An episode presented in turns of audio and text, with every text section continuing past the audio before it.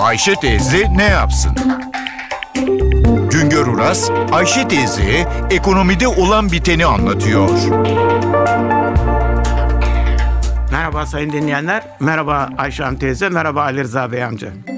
Yılın ilk iki ayında Ocak-Şubat döneminde ülke genelinde 170 bin konut satıldı. Geçen yılın aynı döneminde 175 bin konut satışı olmuştu. Satış rakamı geçen yılın gerisinde ama o kadar da çok gerisinde değil. Gelişmiş ülkelerde konut ve otomobil satışları ekonominin canlılığının işareti olarak kabul edilir. Bizim için de konut ve otomobil satışları rakamları önemlidir ama bunlar tek başına ekonominin durumunu göstermez. Çünkü bizde konut ve otomobil satışları farklı nedenlerle artıyor, azalıyor. Halkımız imkanı olduğunda önce başını sokacak bir ev, sonra ayağını yerden kesecek bir otomobil satın almak istiyor. Konutun bir başka özelliği var. Halkımız konut yatırımlarını, tasarruflarını değerlendirmede önemli ve emin bir yatırım alanı olarak görüyor. Son yıllarda mevduat faizlerinin gerilemesi de konuta ilgiyi arttırdı. Ne var ki parası olan için sorun yok ama kredi kullanarak konut ve otomobil alacak olanlar kredilerdeki kısıtlamalar nedeniyle eski günlerdeki kadar alım yapamıyorlar. Bu ise konut ve otomobil satışlarını olumsuz etkiliyor.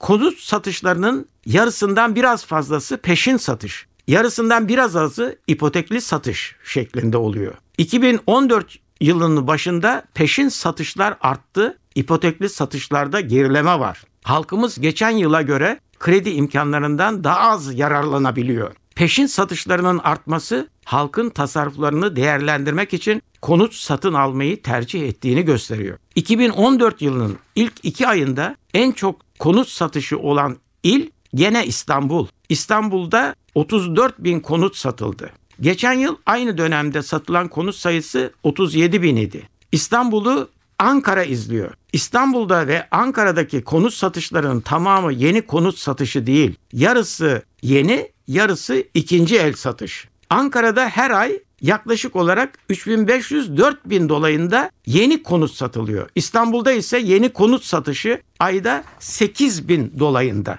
İlk satışlarda da ikinci el satışlarda da İstanbul hep birinci sırada, Ankara ikinci sırada. Bu iki ilde büyük bir inşaat hareketi var. Hakkari'de ise yılın ilk iki ayında sadece 3 konut satıldı. Şimdilerde Türkiye İstatistik Kurumu yabancılara konut satışı hakkında da bilgi yayınlıyor. Ocak-Şubat döneminde yabancılara 2 milyon 300 bin konut satışı olmuş. Konut satışında, yabancılara konut satışında Antalya birinci sırada, Antalya'yı ikinci sırada İstanbul, daha sonra da Muğla izliyor. Bir başka söyleşi de birlikte olmak ümidiyle şen ve esen kalınız sayın dinleyenler.